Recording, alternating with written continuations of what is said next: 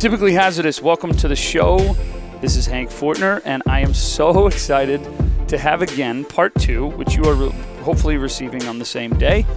Part two of our conversation with Dr. Henry Shreibman, our rabbi who flew down from San Francisco to join us for the Pastor, Poet, and Rabbi event. We had an event in Los Angeles. If you haven't read it, read about it, or seen it, or heard it, I would love for you to check it out on this podcast. It's called Pastor, Poet, and Rabbi where we each had 15 minutes on the subject of how to heal the world. The entire conversation really unfolded in such a an unexpected and beautiful, but like really synonymous way. It was beautiful how those all tied together.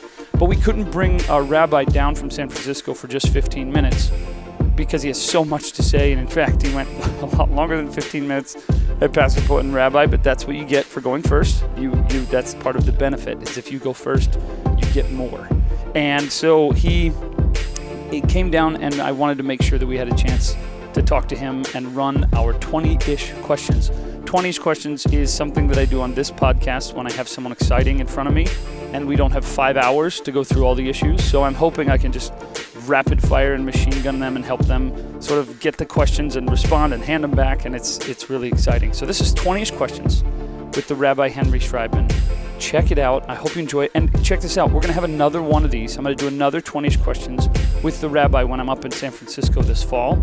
And so if you have questions that didn't get answered, or if, you, if he sparks something that you want to talk about, comment on the Instagram post about this episode, or you can tweet me at Hank Fortner and you can find information, or there's a contact sheet on my Facebook page, and I'm not hard to get a hold of. So check that out and send it to us because then we'll cover some of your questions because the rabbi likes q&a more than any other way of communicating so we want to give him the opportunity to do that. Uh, in this episode you're going to hear lots of questions about rabbis about faith about his story.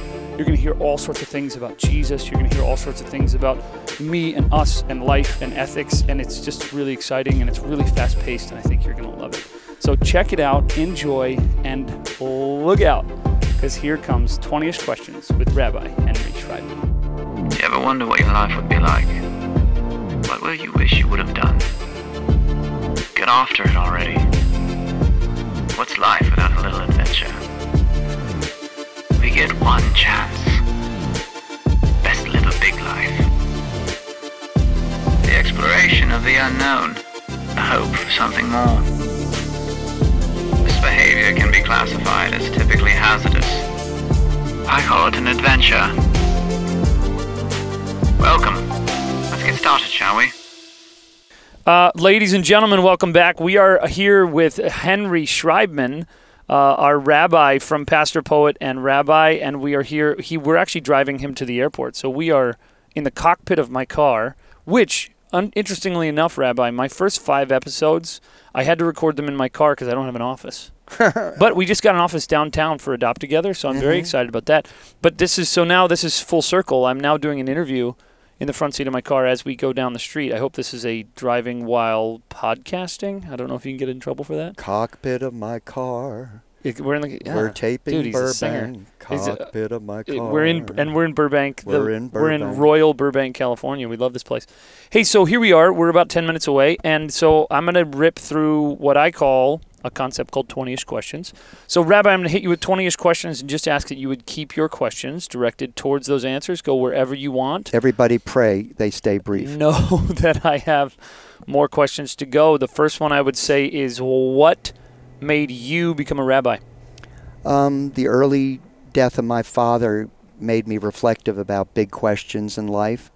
And at eight years old, I needed to describe in my own mind good and evil and the concept of being put in a non Jewish school to basically figure out how could I interface in the non Jewish world when there was a lot of anti Jewish feelings and anti Semitism hardwired.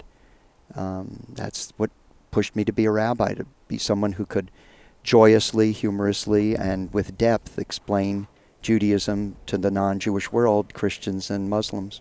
Wow. What's the difference between a rabbi and a pastor? Probably not much. There's more differentiation between a rabbi and a priest.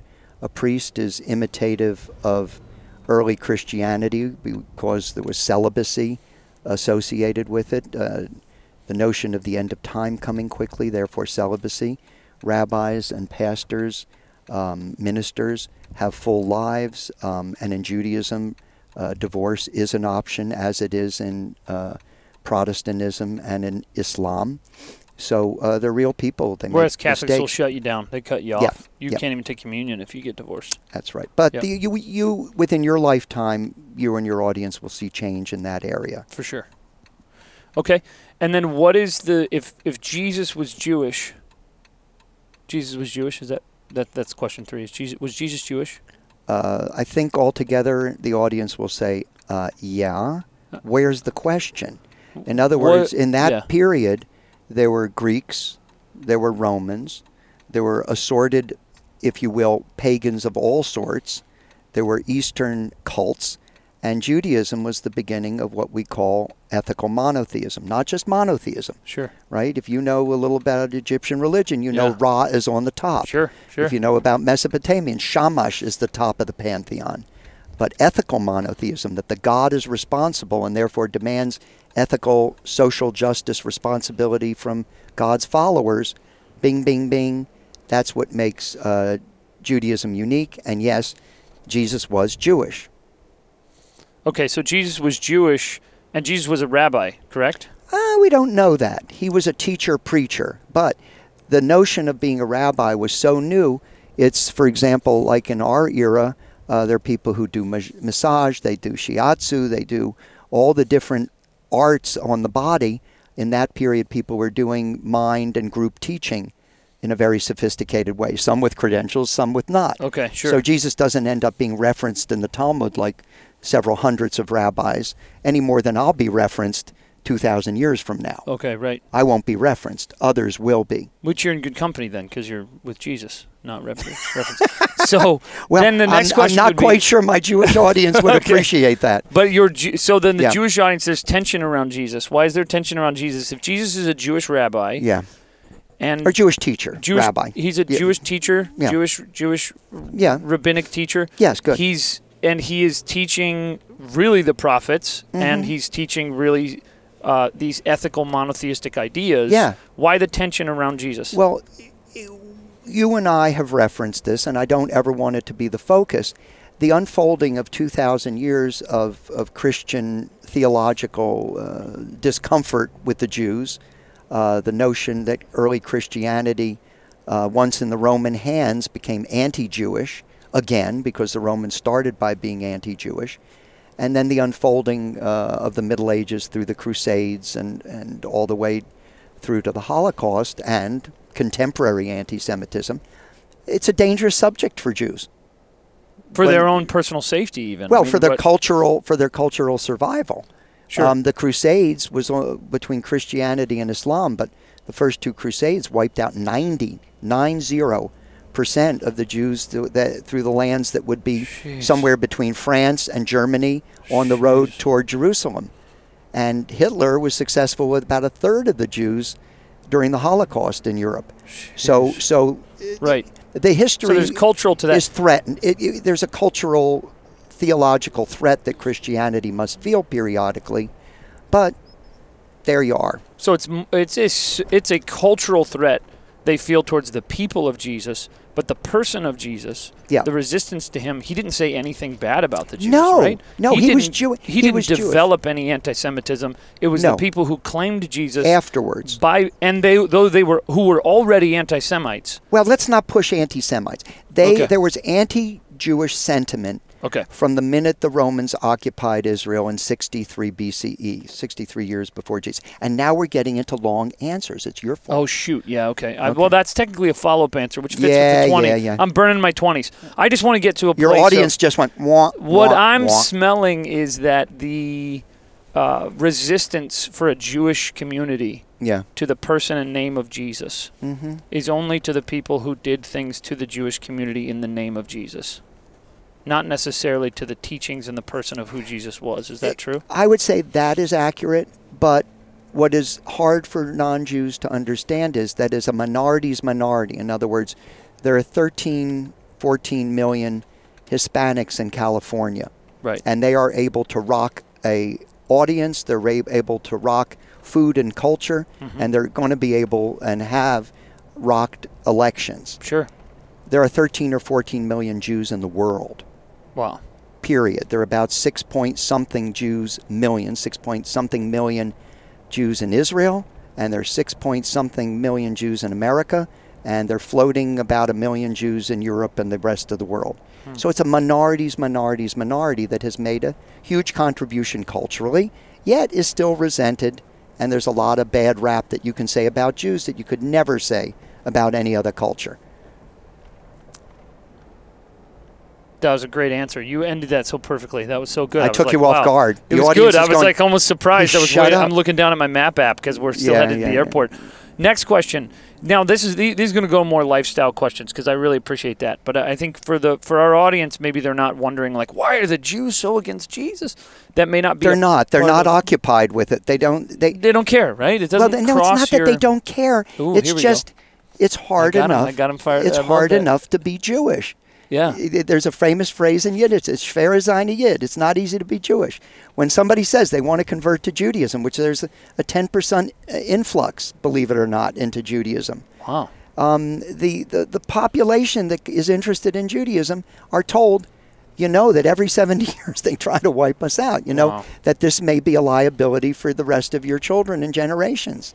You know, there's just like there's the black talk, Right. there is the conversation. right. Sure. You know, when you have little you will children- be treated differently. when it's you a very right, you're we have all the privilege if you're Eastern European Jew of white privilege until they find out you're a Jew. All right, so uh, then I'm gonna I'm gonna Have I- fun. before I get to the relevant to the like lifestyle questions of like what do I do when. That's really what I want to get to for these next couple questions. Last night we did pastor, poet, and rabbi. Yeah. My poet is Jewish. You are a Jewish rabbi, and I am an Anglo-Saxon Catholic white boy. Yeah. I was told by two people, "Why did you have three white people up there?" Mhm. Would you say that you are that there were three white people up there?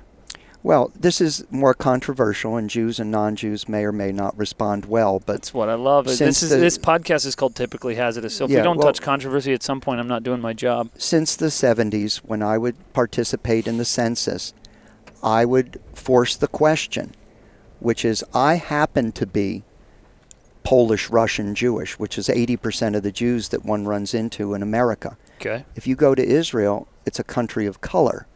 A million or so Right, out of the six million fled the Arab world. And they are the, a dominant cultural and religious force in Israel Okay. and people of color, Ethiopian Jews, are fully black Africans. So Judaism is not a race. Judaism is a cultural group, a religious group, a ethnic subset, because there are Spanish Jews. There are Sure, Italian yeah. Jews. So are there you? are Arab are you Jews. white? Me, I am Polish Russian with no affinity to Poland or Russia.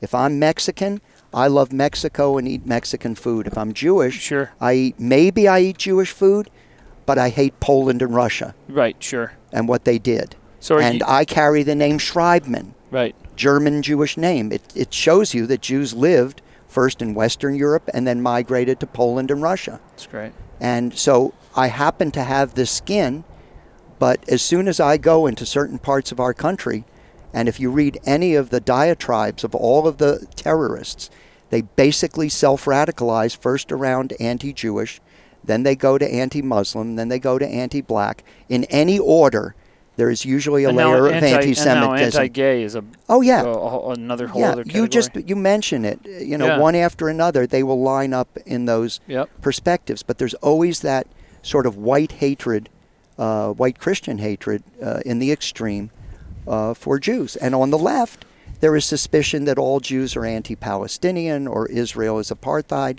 So it, it, it sort of takes it on both sides. Sure. I would say my next question. These are my these are my next questions are based on like lifestyle stuff. So not even the not the theological. Yeah, let me just say this that I, that Yeah. I would love your audience to respond to that because I say it heartfelt, not to be smug. Sure. Um, that this is this is counterculture to say that. Huh. But Judaism really isn't a race or a culture. You just see a lot of pale Jews in in America because of the quirks of our migration history. Yeah. Yeah. Yeah. That makes sense. Um, what do uh, if as a rabbi, what I find fascinating about you and what I've en- enjoyed about our conversations is it seems like you have a lot of insight from 4,000 years of a of a spiritual history that you represent that can guide me in scenarios. So I'm going to give you a couple scenarios and go, what do I do when I lose a person I love? One of the things that, that I do in and around Jewish rituals is recognize the, the brilliance of a 3,000 year old tradition. So, those of you in the audience who are in the healing and caring and medical fields know that there's Kubler Ross, which has stages of grief. Hmm. Well, those stages of grief are virtually echoed in Jewish ritual of rejection at the beginning, um, slow acceptance, Hmm. anger. All of those stages are acknowledged in a 11 a month process of mourning. So Hmm. Jewish ritual is really quite therapeutic that way. No drinking, no avoidance, Okay. okay? But when I lose somebody that is dear to me, what I try to do is um, enunciate in my mind a ritual where I can see them in my eye. And therefore, when I do that ritual on a daily basis or on a weekly basis, uh, they shoot into my head. So I keep them alive, many of which are around social justice issues or charity issues Wow. or getting ready for the Sabbath issues, or when I wash my hands before I uh, eat issues. All of those bring my sacred dead around me. Hmm.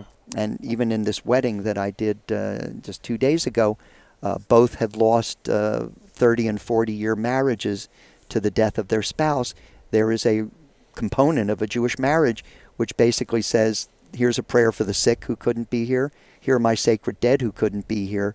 And before you do the happy joy joy part, you really take care of your business. Wow. So what's they- what's and how would you describe what is a sacred dead? Is that just a person that you've loved? Well, Is that kind of how you put them as a sacred dead, or is that sacred dead like the way the Catholics would have saints? no, no, no, no, no, Okay. no. This is my father, my mother, Yeah. my uncle, my aunt, your spouse, uh, the people who are surrounding you, who you envision Hmm. uh, as And part they of your live life. through your vision, or do there's is the is the Hebrew belief that there's actually their spirit is actually with you?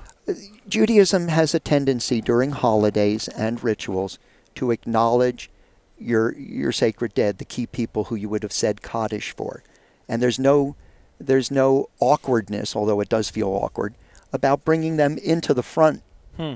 of a happy holiday, Hmm. right? But Yeah, you, right. you, you wouldn't, in quotes, you wouldn't just do Christmas. You would consciously talk about them, say a prayer, uh, if, you were a Christian and doing this, Yeah. Right. and then sit down to Christmas dinner. Huh. And and people would go, well, wait a minute, why are you talking about the dead? That, no, this yeah. Don't talk about my my happy joy grandmother. joy. Yeah. Right. But Judaism does that Wow. very comfortably. What a beautiful way to. re- And to all of the Jewish holidays include, either at the front end or at the end end, uh, Yizkor, prayers of remembrance. Wow.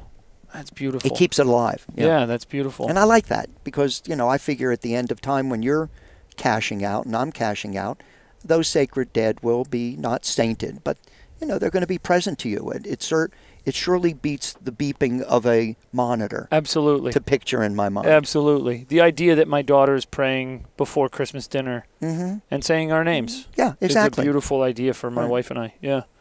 Uh, what do I do when I um, can't seem when I'm busy, but I can't seem to find meaning in life, and I can't figure out what it all means or why it's all here? I keep talking to so many people who are busy and successful and go, I just I can't find. And we've talked about some Yeah. people close to us both who go, Mhm. I'm in the sweet spot of my career and my life, but I just don't. I can't figure out if it all means anything. It's starting to feel purposeless. This is a natural component. I don't have to tell you all, those of you in your 30s or 40s, if you've become semi accomplished or now you're making money doing something, once we get into a sweet place in our own existences, another component of being a mammal kicks in. And that is the question of existence. Once we're fed, once we're clothed, Yeah. once we're safe, once they're little chubby babies, you know, farting on you early in the morning. Yeah, right. Now you know that life is good. And then this other part of the mammal Ah, kicks in and goes, is this the right way? Is it wrong? Should I stray? And that's where a lot of people do some really stupid stuff. So self-destructive, right? yeah. And I, that makes sense to me that you, You know, as how did I, it. you know, how did I become the boss? You asked that question in the 40s and 50s. How did I ever get to this place? I started here, and, and do I really like how I'm making money? right. Is there justice in what I'm doing? Or should I justify my yeah. existence? And you're saying that's a privileged question because all of your needs are met. Your physical needs are met. Your survival needs are Yes. covered. And so now you're by asking that question, you've hit this beautiful season yes. Where now you have a chance to pause and go, "Hey, I get I have the luxury of asking Are you part Do I like how I'm making money whereas your other questions were, dear god, how do I pay rent? How do I pay for my kid? How do I, you know? And I think there's a cautionary tale in that that makes that search a good thing. Um, when we were getting uh, a piece of a meal last night before the show, um, I, I engaged a gentleman who was clearly in a, in a, in a not as good a socioeconomic uh, setting. He's a street person, but he, you know, I just engaged him. I said, "So what are we going to do about this racial mess?" Mhm. He's a black guy, and it turned out he's a, a- what I call a philosopher king. Right? He is he he he has sold his life somewhere probably with a little mental illness or some other things going on that he's a street person. But if you ever talk to somebody on the street, and one of my sons does that his whole life since he was a teenager, like I do, no fear. Uh-huh. They're our fellow human being, and they have important insights. And they actually get what they're doing, Yeah, right. and they have a spiritual core. right. And it may or may not be conventional Christianity, but it always concern, concerns mercy and understanding, and we're all the same. They get the universal principles. Huh. And that's why a thousand plus years ago, in, in the search for the Messiah or the Messianic era, some of the rabbis said, you know, the Messiah comes in a form that would you would not expect, Yeah. Right? And that they're at any given point, the 36 righteous people that keep the world going, except they don't know they're part of it. Yeah, right. So this right. guy could have been him, Right. Wow. you know, as Oh. opposed to the guy in the SUV. I love that. I know we got in the car and you said, you said, uh, yeah, the Messiah can come in all forms. He's probably going to come in the form of a of an old person. street guy drinking three espressos in in a row. Did you Boy. see the cups he had in front was of him? He g- had three. yeah. He was hitting those things hard. I got a contact high that lasted all night from that caffeine. Last question, because we're pulling into Burbank Airport in terms of the terminal. Last question: If I have been raised in a spiritual or religious household, and now it all feels like a distant thing, like almost like a sports team I don't cheer for anymore. hmm What do I do if I still want to connect to God, but I don't want to wear the jersey anymore? Well, one of the things that I said as you and I were driving into the city is the same thing that I do that I recommend anybody who is either in search of a spiritual life lost or in search of a spiritual life not found is to go out into nature, look into the eyes of a dog or a cat, go out into the mountains. Um, the Psalms say, "Esainai el harime ein yavo esri." I look up into the mountains, and that's where I feel the strength of God. So I think through nature. Where does my help come gentle- from? I mean, that's Yeah. The great philosopher's movie Sound of Music also said that at the end. You know, as Mm-hmm. Yeah. they were fleeing the Nazis, they were Yeah, saying, "Hey. I look into the hills." It was a nun actually. Oh yeah. Who, well, it's it's who- a it's a biblical reference. Away. Yeah. It's a biblical reference. So that's what I do. And Shabbat, this notion of Sabbath, which is unplugging electronically uh, for 24 hours a week. I work like a horse. I'm a workaholic. I've given that to my children as well. Um, pulling away for 24 hours is a very important discipline. As And you go no poet. phones. You go. I mean, Yep. no it. phones, airplane mode, everything. That's it. You're with your family. You're with your wife. Yep. You're with your friends. You're and I have there. a, and if God forbid there's a ring, I have an emergency ring set for my immediate okay, blood sure. relatives, Yep. Yep. and then I'm there for them. But I teach everyone around me Wow. that that uh, that gives me the spiritual focus that answers some of those other questions of why are we here. Wow. That's And your That's and your guy yesterday said meditate. He said meditate. Yeah, right. And I feel Right. like the beautiful solution to that is that it pulls you deep into the spirituality of others. Yeah. as opposed to going, I'm going to go to this church or I'm going to go to this thing or I'm going to do Yeah. this I'm gonna do it at this me. music. I'm going to do it at, yeah, I'm right. going to do it in me. As opposed to go, yeah, yeah, let the universe bring you back in. Walk late at night. Look at the stars every night. Right. If you're going to put an app in, put the app in about the stars. Wow. Look at that stuff. Yeah, right. And I, I know that sounds weird, but I do that. That's good. It's better than sitting on a porch smoking or drinking. And that's how Just you look at connect nature. to that divine. Just look at yeah, Yeah, it's it's divi- it's there. Yeah, right. All you got to do is broaden your scope and Yeah. open the horizon. That's beautiful. I love you. You're awesome. Be good. Thank you so much, Rabbi. We're here. Your flight leaves in 15 minutes, and uh, we'll see you And soon. if I'm not on it, you're driving me north. Deal. All right, care. guys. Peace. Well, I hope you enjoyed that episode. Thank you so much for being a part of this. As always, you can join our email list by texting 66866 and the name Hank to that number 66866 and you can join our email list. We have another live recording happening at the Bootleg Theater in Silver Lake, which is a neighborhood of Los Angeles on August 8th at 8 p.m. As always, no tickets, no RSVP. You come as you are, you show up. We've got a seat for you. August 8th, Bootleg Theater, 8 p.m. Would love to see you there. Thank you for being a part of Typically Hazardous. Now go live your adventure.